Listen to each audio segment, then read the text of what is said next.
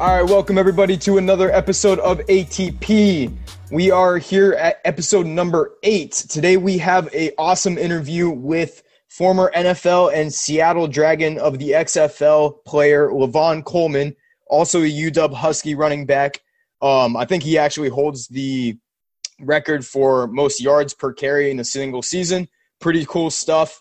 Got to know him a little bit better. Really hope you guys enjoy that interview to come. As well, we have segment of the week, which we're going to dive into early today. But before that, we're going to get into some of our sponsors. We're going to start with our presenting sponsor today, E S R Embroidery. E S R has been helpful enough to put together the line of A T P apparel that we are putting together for our growing business. So if you are looking to do the same, if you are looking to make personalized logos for you, your team, or just want some custom swag for yourself, well, come to E S R Embroidery for all your personalized apparel needs. We're talking shirts, hats, hoodies, and more. Built on ingenuitive designs and detailed work, you'll be able to bring the design you've always been looking for alive at E S R. Find them on Instagram at E S R underscore embroidery for personalized inquiries, or if you're looking to get some A T P merch yourself, or on Etsy for all other work. We're going to go next to Prevolve. Prevolve is a Seattle-based technology startup whose mission is to empower the human body. Using three D foot scanning and three D printing, they make custom fit footwear designed for your feet. Man, that is a lot of alliteration at one single time. Custom fit footwear designed for your feet. Anyways, you can finally find that pair of shoes that fit perfectly. Visit the website at w w w dot pre dash volve dot com. There you can schedule a foot scan, learn more about the story of Prevolve, and even download three D shoe models if you'd like to three D print them for yourself. Last but not least, today we have Down Dog Athletics. Make sure to check out last episode with their founder, Paul Klingen, as the interview. It's a great one. Honestly, I had a great time speaking to him. I hope that you guys are going to learn a little bit more from him yourself. And also go and check out his business, Down Dog Athletics. Their mission is to make yoga and mental health more accessible for athletes and everybody else so they can improve their performance. Every yoga sequence is designed to mimic movement patterns seen in the gym and on the field. Every mindset technique is put through the lens of how an athlete sees the world. We believe at Down Dog Athletics that every athlete needs a balance between their light side and their dark side. We are programmed to be dark side dominant, always going, going harder and faster. But sometimes you need to tap into your light side by slowing down and practicing stillness.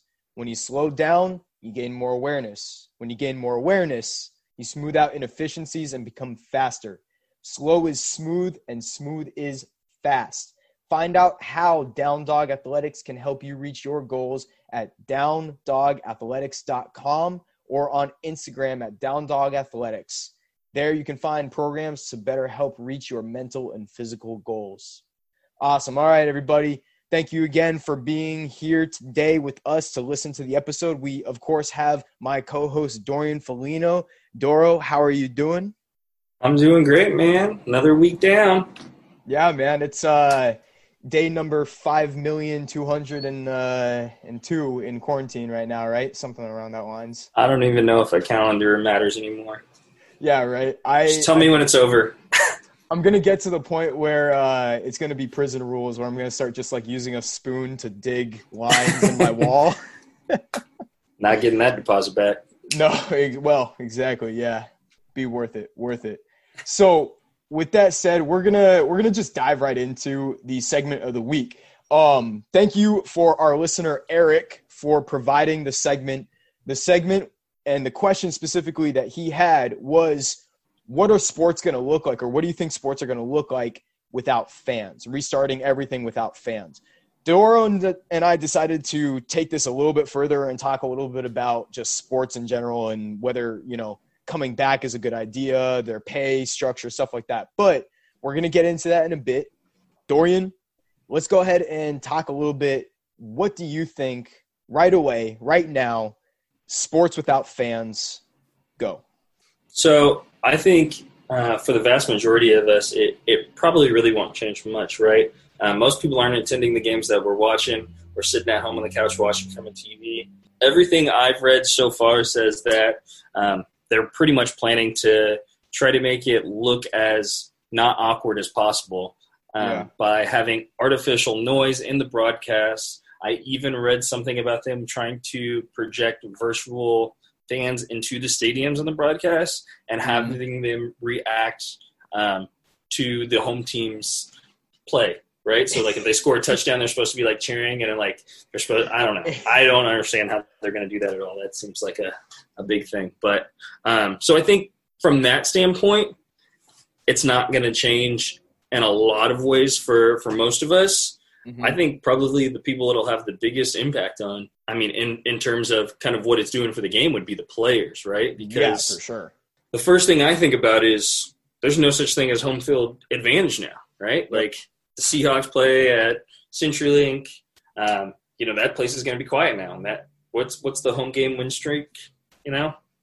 I, I have absolutely no idea off the top of my head. But point being is that, yeah, the Seahawks have a huge home field advantage at the clink. So, yeah. It, I mean, I don't know. I get this this vision of my head, and I think this is the part that cracks me up the most, is I kind of hope they do – almost like an N C double A football style crowd where they have like that weird cheesy blob human sh- like cheering up and down and like, you know, jumping when their team just, scores. Just a graphic doing the wave. Exactly. Yeah, exactly. I hope they have the wave on repeat at every single M L B game. If they just do. Constantly going, yeah. You don't care what your team is, your fans just do the wave the whole time. Constantly. That's what I would do. Just put it on a loop. See what happens. That's the easy way, right? Exactly. Just everybody gets the same wave. People just change the, the colors. There's not colors. A lot of programming necessary in that. You just gotta gotta shift the colors a little bit. But yeah, man, you're right. Is that it's gonna be it's gonna be so weird for the athletes. And although I, I have read that they're gonna try and pump in noise for the N F L, pretty much every other sport that I've seen, it's gonna be dead silent and they're just gonna do their thing. Although I will say, besides just virtual fans, they've decided to do cutout fans in some leagues as well. Like uh, the team, like some German teams and even Korean baseball, we've been seeing this where uh, you can pay, or I'm not sure, maybe season ticket holders for Korean baseball. I haven't really looked into how they've been doing it, but I know for a fact that in the German Bundesliga that's about to come back this Saturday, we're recording this episode right now on Friday, so we'll find out tomorrow, that people have been paying to have a cardboard cutout of themselves. And according to one of the clubs, it's only seventeen euros, which is just, you know, a little bit under twenty dollars American. So Doro, the real question is, how many cardboard cutouts would you have of yourself in the stands? Because I would drop so much money and have like an entire section of me. Well, here would be my number one question, especially being from a place like Seattle. If yeah. it rains on these cardboard cutouts, are they going to replace them? Or do you got to pay for every new one for, you know, every in between? Because I'm imagining that they're not going in and picking every cardboard cutout in the stadium up after every game. So they've got to just be sitting out, right? Well, so uh, that's a good question, man. I guess we're going to have to see because they they're gonna they're probably going to have to go pick them up, right? They can't just leave them there for the full week. Like some stuff is going to happen. People are going to do some stupid stuff. And they're going to try and get into that stadium, or it's going to rain. The weather is going to do some things. I mean, they can't just leave them there, right? Do you, do you get to pick your seat in these cutouts? You know, is it like I'm the one paying top dollar for that, that front row? Who knows? That's a good question. Maybe it's uh, it might be a prorated situation where you're you're paying like a, more. Is there a bidding war going on? Exactly. Every week, everybody's paying for that front row seat to watch themselves on the game. Absolutely, man. So my question is, my question is for you. If they decide in the N F L that they're going to do cardboard cutouts at Seahawks games, are you buying one, even if it costs two hundred dollars? No, no way. No. no. I mean, I've gone in the last five years. I've gone to one Seahawks game, and I'm sure that ticket was like two hundred dollars. So Probably. if I'm not willing to pay for another ticket, I'm damn sure not paying for a cutout. So what's the max that you would pay for a cardboard cutout of yourself at CenturyLink? It's It's got to depend on the placement. If you're going to have me sitting up in the upper rafters, I'm not paying anything. Now, if it's if it's a screenshot that we know is going to get captured, like if I'm if I'm on the bench right behind uh, Pete Carroll, yeah, I pay I pay uh, at least seventy-five dollars for that. Oh, okay, okay. So seventy-five bucks for a pic of you sitting behind Pete Carroll as he chews the shit out of his gum. I like it. Right, because I'm just gonna take a picture of it on T V, and then I'm gonna show my kids in like twenty years and be like, I was I had season tickets right behind Pete. Look at that. Yeah, I was about to say, the only way that you got that cardboard cutout was if you were a season ticket holder right there. And right. Your dad, he was doing his thing. You know, he was, he was playing with the big boys up there. Exactly. All those multimillionaires, and there's Dorian just sitting there. Exactly. So it sounds like it sounds like it's a done deal for the most part that they're going to be doing crowd control for sure. Like I was, I was seeing, I read um, from Joe Buck, right? That he was like, it, it, the quote literally says, "It's pretty much a done deal." I think whoever is going to be at that control is going to have to really be good at their job and be realistic with how a crowd would react depending on what just happened on the field. Not only that, is they're, they're talking about the actual crowd noise for the away teams that they're going to pump, you know, a la the Atlanta, the Atlanta Falcons, right? They're going to pump right. noise into the stadium during the actual game itself when the opposing team or the away team has the uh, the ball, which I don't know. What do you think of that, man? What do you think of that? Man, I think that could get really crazy really quickly, because if you're just generating the noise yourself, it's like, yeah, crank it up like we're at capacity right now, and mm-hmm. it's the loudest we can go. You're going to blow out somebody's ears. Like, we're going to have some deaf players after we're halfway through the season here. Well, that's kind of that's kind of the interesting part is, like, how much noise is going to be reflective? Are they going to – do they have – they obviously have recordings of decibel levels of the stadiums when it gets at its loudest, right? Or just in general. Are, are they going to try and mimic that decibel level with pumped-in noise through speakers? You know, I'd, I'd assume pretty quickly, I mean, if it's not already a part of the, the plan for this, that the N F L will have some kind of maximum sound that you can do, you know, based maybe oh, yeah. based on your stadium, but like, for sure, it's going to become a thing really quickly of like, oh, yeah, the whole time we were warming up, it just sounded like the stadium was going off. It's just people just. Yeah, we just we turn it on as soon as they enter the building, and it, it doesn't turn off until they leave. While they're getting while they're getting all their stuff set up, they're putting their pads on in the locker room. There's right. just crowd noise at max volume the entire time. Just you, constantly going. You better believe Jerry Jones would pay out the ass for that, to make oh. the Cowboys finally have a really loud crowd. No doubt. No doubt. So let's uh, let's switch gears a little bit. Let's talk a little bit about how, I guess, sports has been obviously – I mean, it's similar to everybody, right? We've been affected pretty substantially from coronavirus. And, you know, what we're hearing more and more recently, especially in the M L B, is the pay – of players being substantially affected from coronavirus and, you know, having to do these half seasons or, you know, like not even being able to finish out their season. Do you think it's fair that players are losing any type of revenue that they would normally make from a season because they're not playing? You know, that's, that's a really interesting one. And like, honestly, where, where my thinking on it goes is that's a part of the risk of, you know, being in the entertainment industry. Like mm. if, Right? If you were in some, if you were somewhere where there were storms or something going on all the time, and like you couldn't play and the game got canceled, do those players still get paid when, you know, like if there's a, a cancellation, do they get Probably. paid for playing that game? Probably not. I mean, that's, you know, you don't expect anything on, on this level and this magnitude to occur where it's, you know, potentially taking out a whole season, but it's, you know, it's entertainment, and where You're not you're not having to do that job, right? Uh, mm-hmm. So is it fair? No, but I mean, is is COVID fair to anyone? And you know how everyone is affected in some way or another yeah. in their job.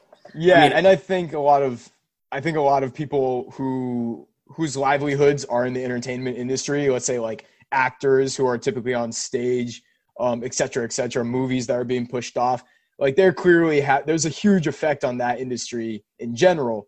Um, I mean, we're not even starting to touch on the fact that so many other people's lives have been affected financially from COVID. So you're right. In that sense, it's it's like, okay, why are why would athletes be the the difference, right? Why would they be the one case where it does not apply? Um, and I think that's fair. But it seems like there's some leagues that are doing it well and some leagues that are not doing it well. Like I really want to highlight really quickly the M L B. Because M L B, go fuck yourself. That's I'm just going to put it out there. Go fuck yourself. Seriously. Like, I'm looking at they're already prorating the players' pay based on how many games they're going to be able to play for the season, right? Which, right. Okay, that's fair. But now the owners are seeking to add on the already the already prorated pay of the athletes, and they're pushing for a fifty-fifty revenue split, right, to make up for ticket sales loss. And it's like the owners – okay, the most wealthy of all of the individuals involved in this league are the ones who are pushing for, like, I get I get the reason that they're doing it to a certain extent because they're losing a lot of revenue from ticket sales, which accounted for four to five billion in the M L B last year. But, like, these players who aren't making a lot, who are counting on this money, are really fighting back against this, which I completely understand. Um, because if they're playing – you know, maybe maybe they play half their season, right? Maybe they play half their season. And if they're getting already fifty percent of that taken away, right, then they're making essentially twenty-five percent of the revenue that they put, could have potentially made. And as, like, this is in the news recently, the Rays pitcher Blake Snell went off about it. Um, and a few other big M L B names out there threw their hat into the ring as well and supported him with this. Obviously, they want to get paid as well. But he did make a really good point about just like every time he steps onto the field, especially when they're out of practice for that long, he's going to run the risk of injury, right? And if that ruins his career and he's still not getting paid, then he's getting put into a really, really difficult position right there. So let me just clarify my last statement. Go for it. Do I think, do I think it's fair? No. But do I feel bad for athletes knowing what people making minimum wage who can't work right now are making? Absolutely not. I don't feel bad about it for athletes. But to the point of what you just said, I do think I think it is fucked up for the owners to do that. I mean, it's essentially like if you had a restaurant and, you know, all those employees couldn't work and you could only open on a limited basis. And then the owner came and said, hey, we're going to, uh, you know, those tips you're getting, we need fifty percent of that now, you know, because we're we can't fill the restaurant and we need some extra money too. Yeah. So, you know, I think I think that is messed up for the owners to do if, you know, if the players are suffering, you're suffering. Like everybody's suffering together. We're all, we're all in some way or another getting a little bit fucked. Just say right? it, Dorian. We're all in this together. Just say it, like every other commercial out there. I'm not gonna do that. okay, okay, fair enough, fair enough. But you know, I I do um, completely agree with that that sentiment from the players there because you know they're losing money, the owners are losing money. Why, you know, if you're both missing out on, on an opportunity here. How can you go in their pocket and say, hey, now now you got to kind of help us make up for the loss?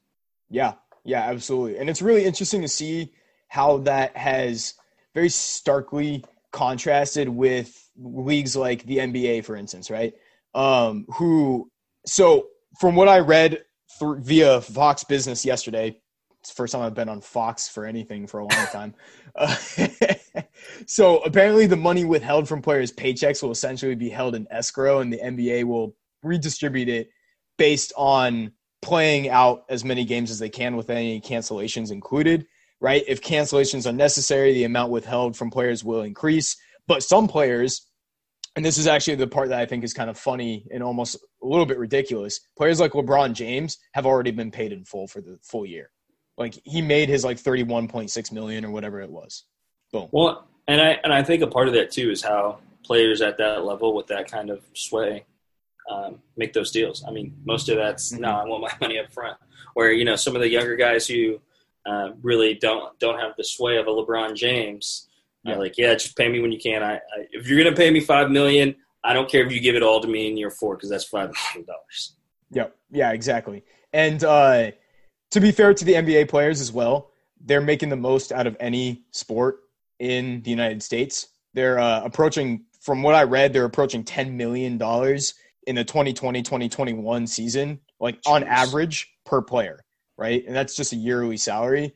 So the N B A's making like significantly more than a lot of leagues, whereas like the M L S is trying to just break into the five hundred thousand mark, right? Um, I mean, we're not even we're not even talking about M L S players who are like, who knows what's happening to them, and that just shows how much people just don't, unfortunately, just don't care about the M L S. As I'm sitting here wearing my Sounders jersey, it hasn't even been in the news what's happening to the players in that league, like not even a little bit. Have you heard anything? I'm not. Yeah. And, and to be fair, I also don't watch M L S. So. Yeah, exactly. So. It's not. It's not the you know top echelon of uh, football. So. Yeah, of course. I mean, there's like I think we're still there's that power dynamic of the top four leagues in the United States. That's pretty clear: the N B A, the M L B, the N F L, and the N H L. Right? It's pretty clear. But yeah, so I don't know. It's. The more I think about it, the more I'm just like, yeah, what you said, it does resonate. It's like, it's hard to feel bad for guys who are getting paid millions of dollars, right? In any sense. Um, but at the same time, I do resonate with the feeling of they want to get paid for what they deserve or what they feel they deserve, right? Because these guys have, you know, just like any job, let's, let's take yourself, Dorian, like you have worked yourself to be at the point where you are in your career. Right. Um, right. And your pay is probably substantially more than any, you know, just basic low level. Oh God, why am I forgetting? Project manager. Yeah. Well, I was going to say, I'm trying to think of the, the term. I lost the term for a second there, but anyways, um, you are, you're not making minimum wage, right? Right. So if you were to be taken, if like more money was to be taken away from you, Be- and people were to say like, oh, but it's being taken away from everybody, you'd probably still feel like, no, no, no, I still want to make the money that I feel like I deserve, right? Right. I mean, and, and to a degree, I think, but you also, it it's just a shitty situation because I do also agree with the fact that you're not playing the games now. You're not putting your body at risk. I mean, mm-hmm. you're you're probably at home working out and making sure you're in shape for when the league resumes, but what is the work that you're doing right now for the team to get, right? Yeah. I mean, as a professional athlete, that's kind of the whole – your performance is how you perform on a professional level in that setting. And if you're not mm-hmm. doing that, what you, you're not getting paid to do it, you're, you know, what are the expenses that you're dealing with? You're not traveling. You're not – I don't know. Yeah. I, I find it hard to feel bad for millionaires. That's just me. Okay. Okay, that's fair. That's fair. I, I will say this. Um, a little bit of a counter argument is I think the major concern from a lot of the athletes is – they're actually relatively concerned. And this is something that I think I was listening to an interview with Kendrick Perkins talking about the N B A coming back recently. And um, he was talking about the, the word around the N B A specifically. I'm going to use them as an example because they might be actually coming back. It sounds like the N H L is still a little wash. Um, N F L is still a decent amount away. M L B, who knows? But the N B A players feel like they're they're very concerned that they're going to injure themselves trying to go back into playing at full speed constantly, right? Um, right. Which it makes sense. Like N B A and basketball in general is a is a league that has a lot of Achilles injuries, a lot of A C L injuries, stuff like that. So if you're putting a lot of players at a much higher risk than they normally would be at for those type of serious injuries and potentially career-ending injuries, like I think that's what the – the feeling of is, is that they're just, they're concerns that they're going to try and expedite the process, put them back onto the court with no fans, um, without the proper training, and then potentially get injured and then also not make the money that they feel that they deserve. So there's just this, there's that built up sentiment of like, this is fucked on multiple accounts. Right. Right. I mean, and I, I think that is going to be the bigger issue that's, that we'll see discussed across a bunch of sports um, mm-hmm. because, you know, you have different leagues that are in different places. The N F L, when this started, the N F L was in their off season already, right? The yeah. N B A is in the last leg of the season before the playoffs. The M L B should be halfway through by the, you know, where all these leagues are in different places. So we're kind of, depending on when they actually do start, you know, athletes would already be in different places um, mm-hmm. physically and mentally just from what time of year we're in. So I think yeah. that that becomes a huge thing. And, and I do think most leagues are going to try to push this sooner than they should. Mm-hmm. And it's just, how do you safely start getting guys to condition? How do you, you know, how do you do O T As if there's no, you know? Yeah, that's, you bring up a great point. Matter of fact, I was just actually going to ask you about that. Like for, let's take the N F L, for instance, right? Like a very, very, very seriously high injury um, sport, right? Is it fair to essentially rob the players of like that preparation time, like O T As and stuff like that, and then just force them to go out and play one of the most dangerous sports out there without that proper conditioning, without that proper, you know, care that they need, just because the fans just want it or just the money is going to drive it, right? Do you think that's fair?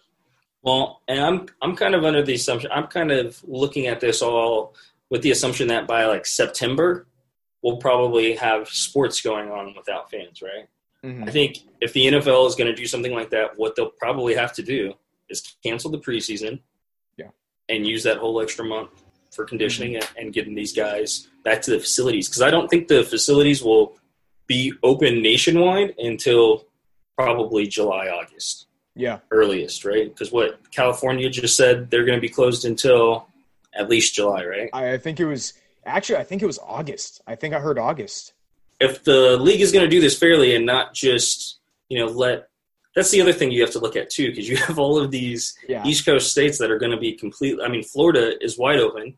Yeah. I, I think I read somewhere that the some official of Florida was telling teams if they couldn't play football in – their states to come to Florida, and they'll find a place for them to play. Oh so, yeah, I think you just have these these states all in very different places, and if you're gonna, as the, the N F L do this fairly, seeing that you have teams across um, all of these different states, is that you kind of have to say, okay, we're gonna open in August. Everyone can start doing team facility work then. You know, we're probably gonna get rid of the preseason just to give guys that extra time to get back to it because yeah. they're going to try to push it to, to stay on schedule as much as possible, but it's just – I do think it's going to be a mess, and I would not be surprised at all if we end up seeing a lot more injuries this year than any typical year in sports. Nah, yeah, I wouldn't be surprised at all as well. And I think – well, that's the unfortunate part for a lot of these players, right? But – and that's also considering, like, we, we have to remember the N F L just voted to extend the, the season essentially, right? Well, and I think that got – that got – I mean – granted that that wasn't going to happen until like, next year anyway, yeah. but I think that even got pushed back due to all this shit going on. So, so that's the thing is that I think I think you're right is that they should definitely just they they should cut out preseason games to a certain extent, right? But that also puts in complications of like the guys who are trying to make the squad, right? Like who's gonna who's gonna get cut, who's not gonna get cut. Um, the dudes who typically use those preseason games to perform so that they can get a roster spot might not have it. I mean, really, like, obviously this is kind of like basically the the thesis of what we're saying is that COVID has really screwed up sports in so many different ways beyond just us not being able to watch it. And I think the concern that I can empathize with as far as players go is just like how much is revenue – potential revenue, potential loss of revenue, and just fans like just screaming for it, going to push forward stuff to the point where it's just not ready. And you're right. Um, the difference between Washington, the difference between California and Georgia and Florida is huge, right? Like there's states that are essentially just opening completely up. And you know what? I'm just going to, we're going to turn it a little bit as well, Dorian. What do you feel about that? How do you feel about states just essentially just being like, yeah, we're we're good. Yeah, we're fine. yeah, so I think, I think you know, obviously there's a much different feeling um, on the precautions needed before opening back up on the West Coast um, than in the South. Um, mm-hmm. I mean, that's that's just politically where, where things are at. Yeah. Um, personally, I think it's – You know, I think it's okay to start opening some things back up. Basically, from everything I've been reading and hearing, don't know if this is all true, don't know if it's, you know, B S, but um, essentially the consensus that I'm hearing is that COVID is going to be around now. It's it's out there. It'll be here next year. It'll be here the year after that. Obviously, they're working on vaccines and stuff for it, but it's it's kind of going to be like the flu now where it's something that just exists. And, yeah, absolutely. And it happens. So – you know, I do think at some point we do need to start opening. I, I think that there should definitely be precautions in place, though, and, you know, doing slow opens. And I, I really like, you know, I know the state of Oregon has a, a phased-out plan where actually today a majority of the counties in Oregon can start opening up um, smaller businesses. But mm-hmm. um, our, the three major counties that, are, you know, are, Portland is comprised of are all staying closed, I, I believe, until July seventh. So I think it's good to do it in phases. You know, I think there are things that can start opening that make sense. And then our, I think there are things that we're going to have to wait a little bit longer on and get some more results mm-hmm. um, before we open up, like gyms. I mean, like I just can't, yeah. even if you're trying to safely do it, I can't imagine you go to a place where people are sweating, touching all of the same equipment, breathing really heavy, being a safe place. yeah. Yeah. Just, I mean, it, it wasn't a safe place for, for hygiene and disease pre-coronavirus. It's definitely not going to be afterwards, right? Even if people are going to be much more careful, which thank God, I'm really excited to see how people start treating gyms differently after coronavirus, even with, you know, once we actually get a vaccine, once everything starts to get slowly taken care of, um, it's going to be nice to see how people start treating, you know, gyms, hopefully just any public anything, right? right. Public restrooms, public such and such, right? Um, but something I wanted to note because I was uh, I like to listen to B B C um, World podcast every morning just to get like my news. So apparently Yemen, and I just wanted to double check on this really quickly. Yemen started opening up everything again just because everything had started to really dip down for them, right? Cases were really low. They were doing a really good job. Everything was great. I know where this story's going. And it, they are now currently getting fucked in the ass. Obviously. They're getting fucked so hard. And it's just like everybody who's sitting here complaining, yeah, I, I get I get what – for small business owners, I completely understand the panic and the onset of like, how am I going to be able to feed my family? How am I going to be able to do anything? But clearly we've seen the results of people who try and open up too early. And this is a perfect example.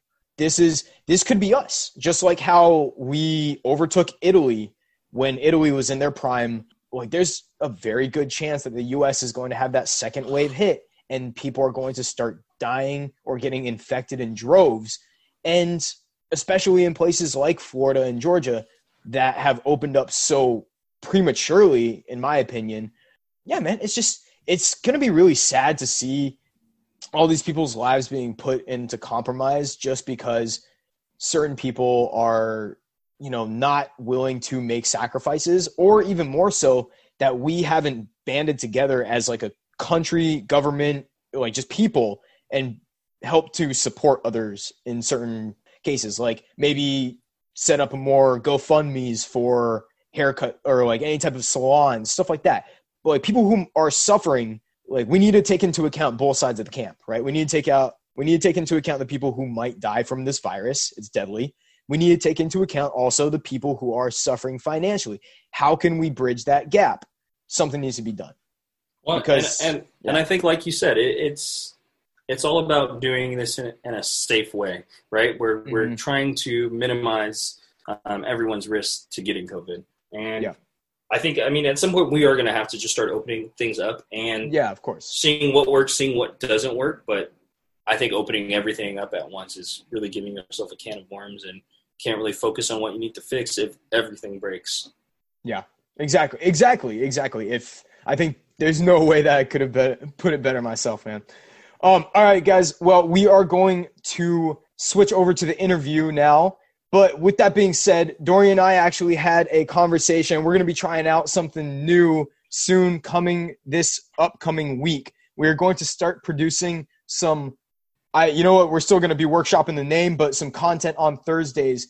Let's go ahead and take some tallies. We'll let the listeners decide what maybe their names or their favorite names are going to be. Matter of fact, actually, Dorian, maybe, hold on, don't mute yourself. I can see that.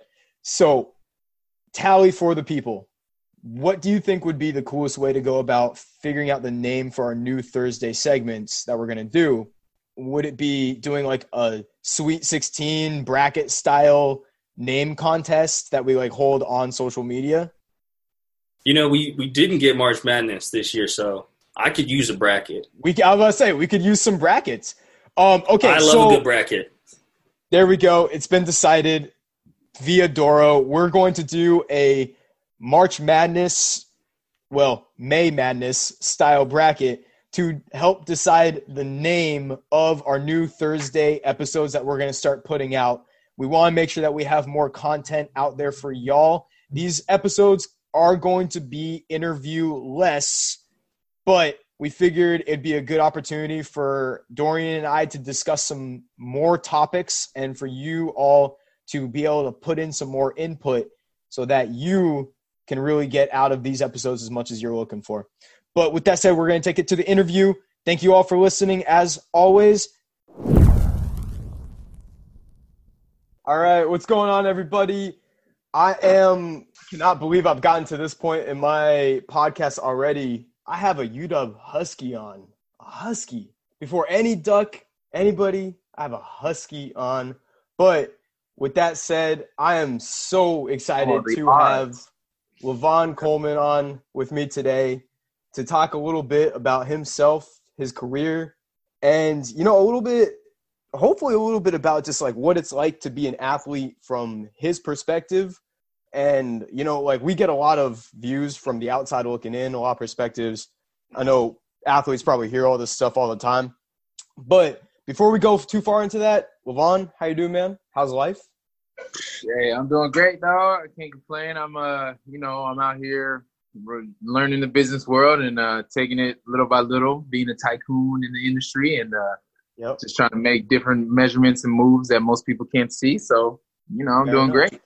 Yeah, man. So you're telling me a little bit about that. So you're you're doing financial advising right now, correct? Yeah, yeah. So yeah. I'm doing financial advising over here in uh, the state of Washington, um, in Bellevue, and you know it's just been a blessing, you know, in disguise. And there's so many things that come along with it, but first and foremost for me is just like I know the background that I came from, and I know mm-hmm. that the people around me and my family never had the true understanding of financial freedom, and mm-hmm. so for me to be able to understand that. And to fully understand the complexity of it and then be able to give it to my family and then give it to those in need or those who already have been successful who want to leave it for others or those who want to start getting to that point.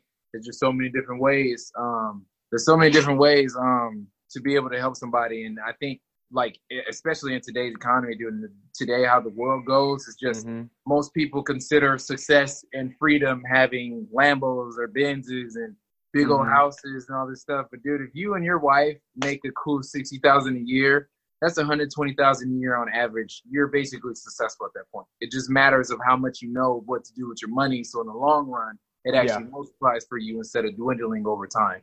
So I, I actually love this field and it, it, it just has so much to do with people and relationships and connections. And that's what I'm all about. So to be able to help a family, you know, to be able to help a man or a dad or a mom, whatever, be mm-hmm. able to leave a legacy for their children or be able to, to guide them in the right path is just something I look forward to whenever I talk to a family.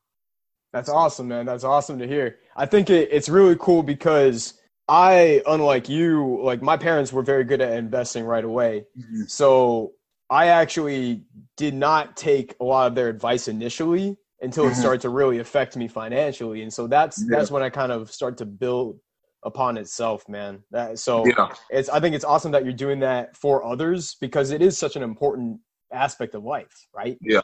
Yeah. yeah, yeah. That's literally, that's literally life. I mean, I, don't get me wrong, you know, money is the root of all evil, but cash rules everything around me. So yeah, it's, it's the life. Yeah. And that's at the end of the day, man, you can't like, you could say that money is the root of all evil, right? A lot of people can say that, but mm-hmm. in order to live a happy, successful life, you have to have a certain amount of income. You, you have, have to have, have that. Yeah, yeah, and it, it's just it. It comes. It comes over time. That's it. From just learning. So I yeah, feel man. it. Yeah. Yeah, man. So I know you spoke a little bit about your background, but like, I'm, I'm actually really curious, man. Like, what pushes you to continue to do this as a career going forward? Like, is this something you just really truly enjoy?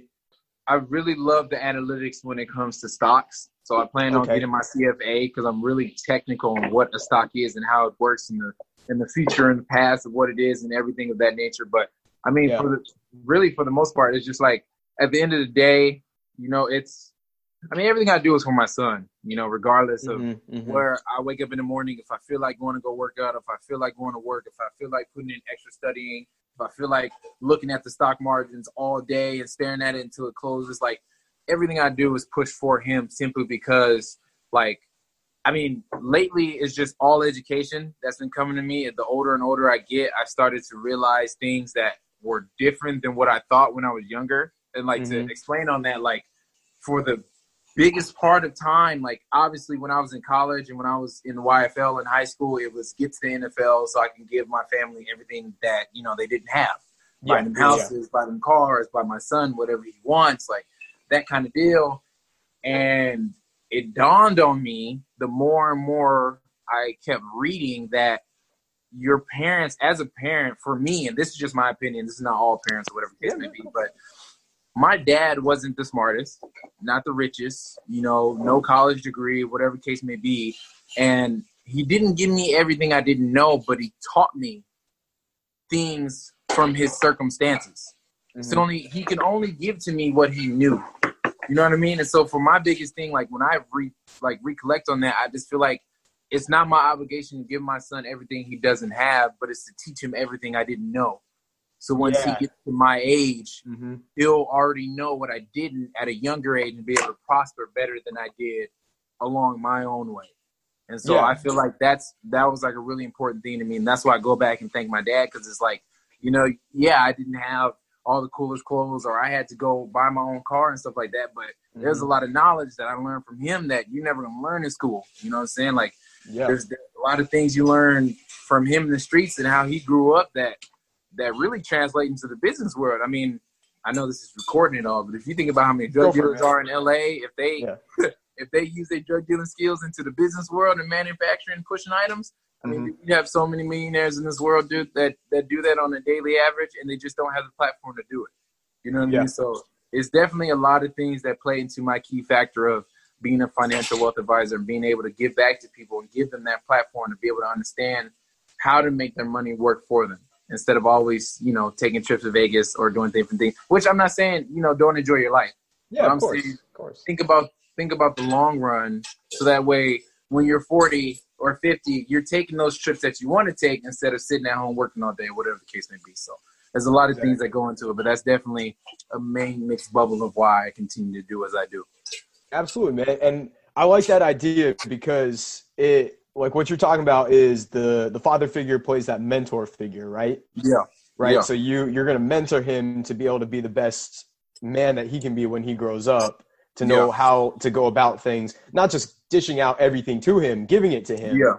Right. Because like I've seen this happen. I can probably speak to this myself, but there's been plenty of times in my life where I've definitely been handed things and I yeah. haven't grasped how to do it. And it, it left me in a position where I didn't really grow as a human. Right. Yeah. Yeah. It just left you in this little vulnerable position because it's like you didn't, I wouldn't say you didn't earn it, but at the same time, it's just like you didn't, you didn't, you didn't go get it yourself. You know what I mean? It was just given to you. So it's like, oh, okay, cool. Thanks. But there was no yeah. deeper meaning behind it of, of investigating exactly how I got it. So I feel you on that. Absolutely, man. So out of curiosity, I remember we had a conversation a while back about Chris Peterson and him mm-hmm. as a coach. And just uh, as far as like your, your football career, whether college or professional, do you feel like you've taken a lot from what you've learned through that and applied it now to what you're doing currently? Um, I would say I took a good portion of it. There was a lot of good things about Chris Peterson and just the way he moves and, and, and, and he moves through politics very well. Okay. Chris Peterson knows how to navigate through a lot of things that most people don't notice until you really pay attention to how he does it. And, you know, I wasn't the best kid in college, but I paid attention a lot. Mm-hmm. Um, but I would credit a lot of my, a lot of my moral, not more, I mean, a lot of my moral values come from God, but a lot of my values that I learned from college on really came from one of my strength coaches. And his name was Torrey Becton. Okay. Um, and he was, I mean, he's just a phenomenal dude, man. And, and he's like, I mean, a very well sophisticated, calming, like brother that, I mean, this dude hated the N-word. Like we would run hours because we said it. We didn't understand why, but now I do as I'm older and I'm wiser. I, I start to click everything that he was saying being put together as far as evolving as a species, but as as a as a race. Like, there's no reason for us to be using that word. And there's just so many things that he taught us, that he taught me, that I stick with, and mm-hmm. how to maneuver. And then from Chris Peterson, I learned how to maneuver through different things. And from my advisor, Pamela Rovanoff, I, I learned how to truly play the politics and, and learn different ways to maneuver through businesses or social classes or people. And then from Holly Barker, I just learned that you're supposed to love the onions no matter what. Cause you peel back all the layers, there's something similar about all of us. Yeah. So, yeah. I mean, there's so many things I learned from the Chris Peterson era, and I just keep them with me every day. And, and, and the program he has about being built for life is true. I mean, mm-hmm. I truly believe in, and, and J G and Hubert and Coach Lake, they're all doing a great job in continuing and even improving and building off of the platform that was built there during his tenure. So I yeah. definitely credit that entire, my entire twenty thirteen to twenty seventeen time there was full of growth and knowledge in that area. That's awesome, man. And so what degree did you get while you were at University of Washington? Well, I graduated a degree in anthropology. Anthropology. Okay. Yeah. All right. It's all right, man. I was a history major, so like. Oh, hey. Yeah. Hey, it, mine's got to do with people. That's good enough for me. There you go. Like, you know, it's it's solid in the aspect of understanding. Hey, I got a college degree, so it is what it is. Yeah. Yeah. Yeah. And from, I mean, I hate saying this out loud, but University of Washington is a fantastic university. So you get yeah. a degree. Oh, from yeah. U W. You can say that again. So. Yeah. I'm about to say, you like that, huh? You like that. Hey, but then again. I was. I wanted to say congrats as well, because I know you just got married the other day. Yeah, and yeah, yeah, yeah, man. That's so awesome that you're you're starting your life, man. You got your family, you got everything going. It's just it, it's cool to see when people are really like. I just I appreciate that mentality of like growth mindset, and then yeah. being able to apply it into your daily life, and then introducing it into your family and continuing on with that, man. So how's how's family life been feeling for you? I know it's pretty new, relatively new.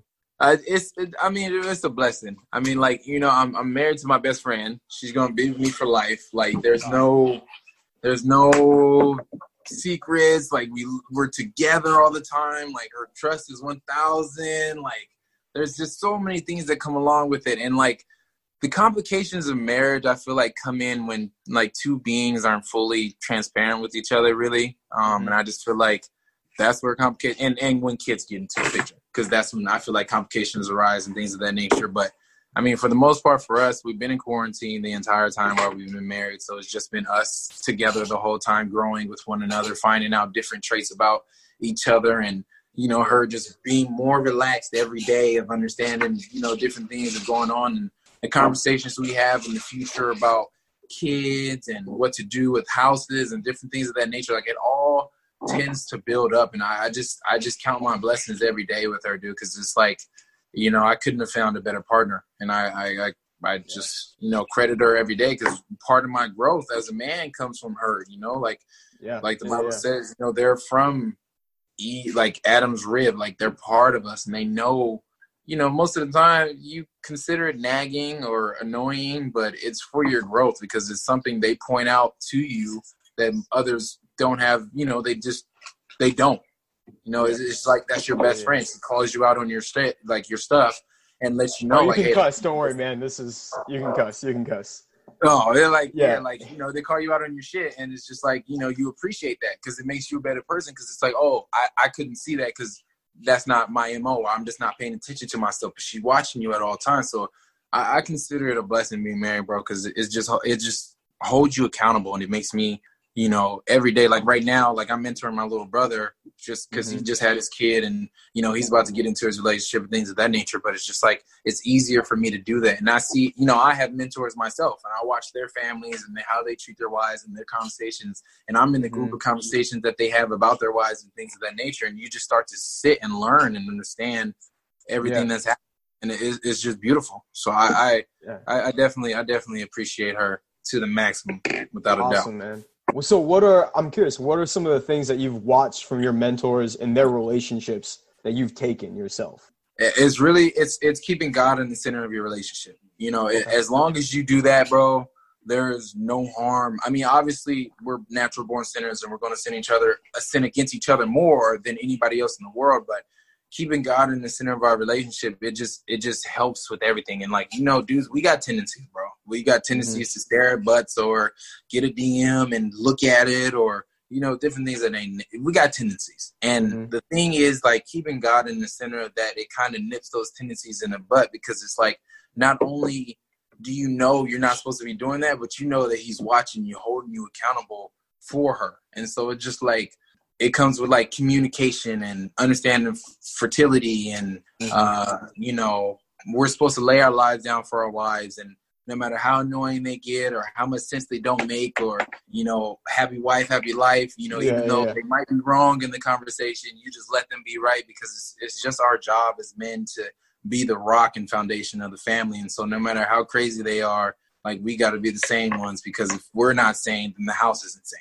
You know what I mean? It's just like mm-hmm. it, it may not reflect in the moment, but it, it, it goes a long way when she can be crazy and you can be chill, because it, it just it just reflects off of one another. And so I learned a lot of things from them in, in that aspect of just laying your life down for your wife and understanding, you know, your role in the relationship. Yeah, man, absolutely. And I know you spoke about your, your father being a figure in your life, pretty important figure, I would imagine. Yeah. Is this, like, as far as mentality when it comes to, like, relationships, when it comes to even, like, what you were doing with, like, driving yourself towards being successful in football, all that stuff, did that build up from, like, when you were young? Was that something that was taught from your upbringing? It, I mean, it was taught, but for the most part, I just watched it. You know, okay. I like, you know, I mean, the typical family of most N F L players, you're struggling no matter what, or most athletes that become successful, you know, it's just some type of struggle, and you watch your parents go through it, but you watch them grow through, you watch them grow through it and you watch them go through it with their chin up. You know what I'm saying? My dad never, mm. my dad always had his chin up through any situation, whether he knew he wouldn't be able to feed nobody and we had to walk down to the food pantry, or, you know, It, it's there were so many things and factors and things that, you know, I'm not gonna tell most people in the world, but, like, just That's watching okay. my yeah, dad, you I for sure knew he was as solid as a rock, bro. Like, never, chin up at twenty-four seven, no matter what. Well respected in the hood, well respected in the city. Everywhere yeah. I went, you know, I knew I was being watched because people respected my dad, and oh, so yeah. everything I did, I knew would come back to him no matter what.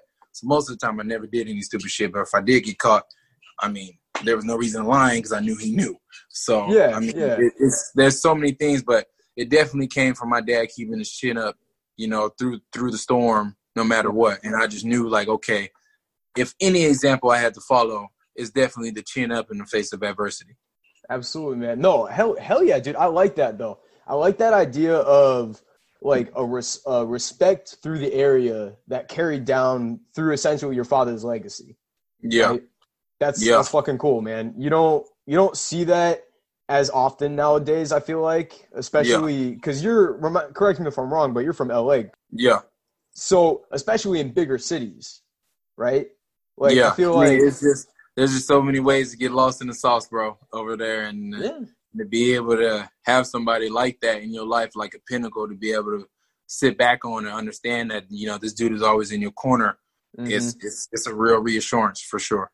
So, being from L A, dude, I have to ask, what made you go to University of Washington? Like, why there? My mom was a crybaby. Okay. In all honest opinion, I couldn't go. I, I don't like hot places, so I wasn't going anywhere, um, anywhere hot. And the University of Washington, I mean, just the weight of the degree behind it, which I mm-hmm. promised my great-grandmother I would get. So, it's just like, okay, I got the degree. The football program was pretty historical and solid. Mm-hmm. Um, it's a, I mean, the opportunities that are in Seattle, Washington are unbelievable compared to most places or colleges. So there were just yeah. so many factors that played into coming to the University of Washington, bro. Like, it's just like God made sure no matter where I went, that U W was like my, the place that I felt the most home at. So that's fucking it's definitely, awesome. It's definitely U W for sure. Yeah, and you're right, dude. In Seattle, you definitely came into Seattle at the right time, too, because it started. Oh, man. Dude, Tesla Ooh. was sharing that thirteen dollars a share. Like, bro, yeah, it was nice. It was nice. So definitely came at the right time, came to the right school, came to the right place, came with the right class of dudes, um, all the class that we came with. Um, we had some senior dudes that were dope, older dudes mm-hmm. that we messed with. So it was just a perfect situation. Yeah, I mean, I'm personally – maybe I'm a fan of you, maybe not the rest of your class, just because I watched them kick the shit out of the Ducks a few times. Oh. So, yeah, exactly. Literally, just there, there would never be another whooping going on oh. between U W and Oregon besides that one, bro. That dude, down you had no fucking clue who I was, but I watched you fuck our shit up, seventy to fourteen or whatever the hell it was. Boy, we got we got y'all done. We got yeah. y'all done. That was a oh. long time coming, bro. That was thirteen years in a row getting beat. We had to tap somebody's ass, bro. It was, that was You, you definitely know. did it, though. You definitely did it, man. Yeah, that was the quietest. I, that was the quietest I've ever seen Alton Stadium. So oh, it was. Yeah, I, was I can cool. tell you, I was one of them, man. I was one of them. But I have to ask as well, dude. Like, what'd you think of the X F L while you were there? No comment. Okay. okay. I don't know what to tell you, bro, about the X F L. I mean, like. Okay. All right, let me tell you my basis of it. The from what I got when I was there, yeah. My my underlying like writing on it would be that it's if it would have survived outside of this COVID pandemic, mm-hmm. it would have been a way for guys to be able to have a chance to showcase their abilities if they couldn't go to the combine, mm-hmm. if they didn't go to the N F L, and if they didn't make a practice squad. It gave you a chance. It basically gave the National Football League a G League. Yeah. You know what I mean? Yeah, and yeah, not yeah. to downplay those guys down there. Like, they're not good enough to be in the league. I'm just saying that's what the X F L was. And the opportunity yeah. they were going to get to be able to showcase their abilities against other people in the class or ex-N F L players and things of that nature. It was just such a beautiful, organized moment in time for people who wanted to play in the National Football League, but just contracts or timing mm-hmm. or position, whatever the case may be, your ability to be able to still play ball and make a solid salary of winning or whatever the case may be. So, and all in all, I think if the X F L would have survived, bro, it would have been beautiful for those dudes. Yeah, man, I'm I'm hoping for sure that it comes back at some point. That I think it, it'd be nice for the N F L to have that, like you said, that G League kind of style, right? Yeah. Where yeah. it's it's those guys who might just be like, you know, they might need a few more cusp. years to be able Literally to come in. On the cusp. Exactly, exactly, on yeah. the cusp. And I just – I think it was it, – it's unfortunate because timing-wise, right, like pandemic going on, it makes it tough for anybody to – I mean, there's people losing their jobs all around the place. Dude, there's Seattle has like, what, eighty thousand and something like that. Unemployment so far, yeah. Yeah. It's it's it's the it's the highest amount of unemployment that we've had. From my understanding yeah. in rec, like since we've statistically looked at it in history. Yeah. But – so. It's it's real, bro. But, I mean, you know, all you can do is pray for everybody and hope, you know, those P P P loans come through and, you know, everybody just stays strong and stout because, yeah, you know, there's not much people can do, really.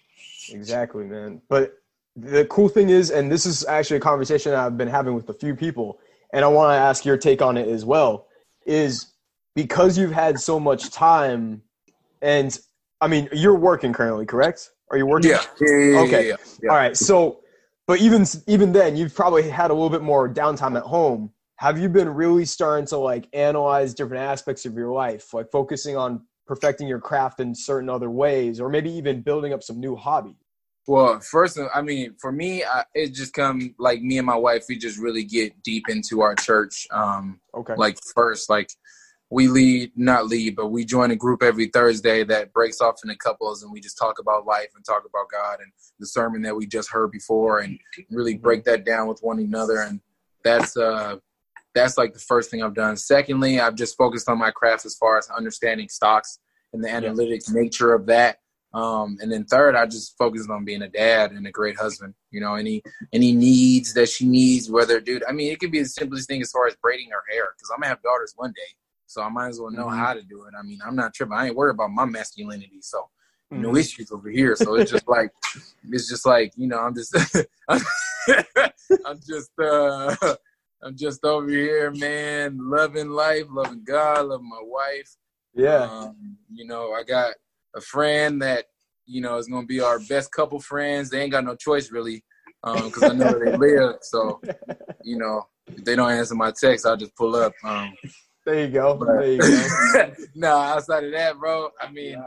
I just been chilling, man. I just I just count mm-hmm. every day as a blessing because you never know, you know, what life holds for people. And I just take them. I just take the most of every moment I have. You know, it, sometimes I become annoying to some people. Sometimes I become annoying to my own wife. But But I like to live in the moment with them because you just never know.